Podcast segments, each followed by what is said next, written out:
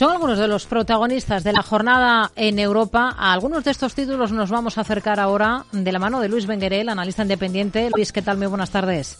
Hola, buenas tardes. Primero vamos a echar un vistazo a los índices, a los dos grandes en Europa, al DAX alemán, al selectivo Eurostox 50. ¿Qué está vigilando en estos momentos en estos dos indicadores?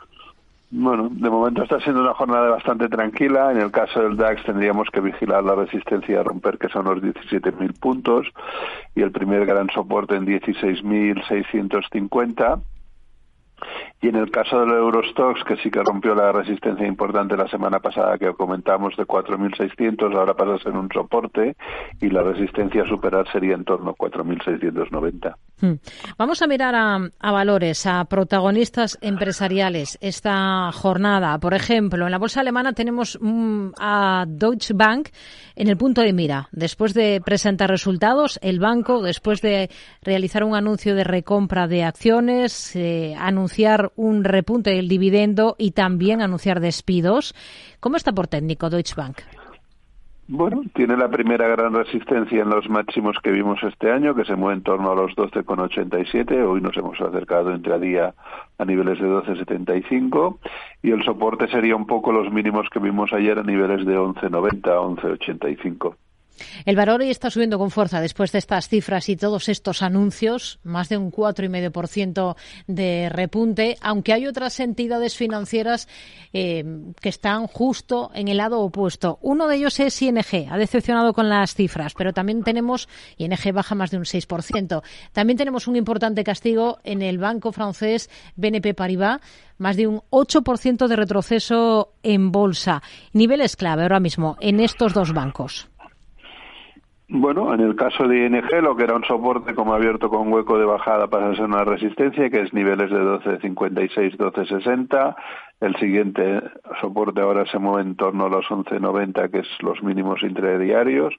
Como bien comentas, un hueco importante de caída cuando se había estado girando las últimas jornadas, por lo tanto queda bastante peligroso. Y en el caso de BNP, pues un poco por el estilo, lo que era un soporte importante, niveles de 58, ahora pasa a ser una gran resistencia y el gran soporte se mueve en torno a los 56 y también quedará, bueno, supongo las próximas jornadas seguirá siendo incertidumbre. Hmm. Hay otros títulos que tenemos en el punto de mira. Roche, por ejemplo, prevé volver al crecimiento en 2024 tras superar eh, la caída de las ventas por COVID. Por técnico, ¿cómo ve a la farmacéutica ahora? Bueno, poco a poco se ha ido recuperando, tiene un primer soporte importante a niveles de 45, la, el objetivo a romper en el corto plazo sería niveles de 49-50 para ir a buscar niveles de 52, que son los máximos que vimos a inicios de este año y, y parece que poco a poco va recuperando bien. Hay otros títulos a los que miramos esta jornada, por ejemplo, Dassault Systems es otro de los nombres propios, protagonista también por las cifras que ha presentado. ¿Cómo lo ve por técnico? Pues mal, estaba haciéndolo muy bien, estaba cerca de máximos, pero con, con los datos que ha presentado hoy no, no han sentado nada bien en el mercado, abierto con hueco de caída. Ahora la primera gran resistencia se mueve en torno a los 45 y en ningún caso debería perder niveles de 41 euros y medio, que era el soporte que vimos los mínimos de principios de año. Hmm. Tenemos hoy en la Bolsa de Londres a Shell en el punto de mira, la compañía petrolera, protagonista también por, por los resultados que ha presentado del último ejercicio con menores beneficios. ¿Qué niveles vigilaría en un valor como este, en este sector, el petrolero? En principio viene dibujando un pequeño canal bajista desde octubre del año pasado. Parece que está intentando un rebote importante. Tiene una primera resistencia.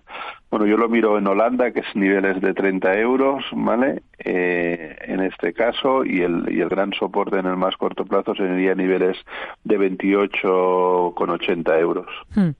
Volvo es noticia porque ha anunciado que va a recortar la financiación de su filial de vehículos eléctricos Polestar. Situación técnica ahora mismo para esta compañía automovilística.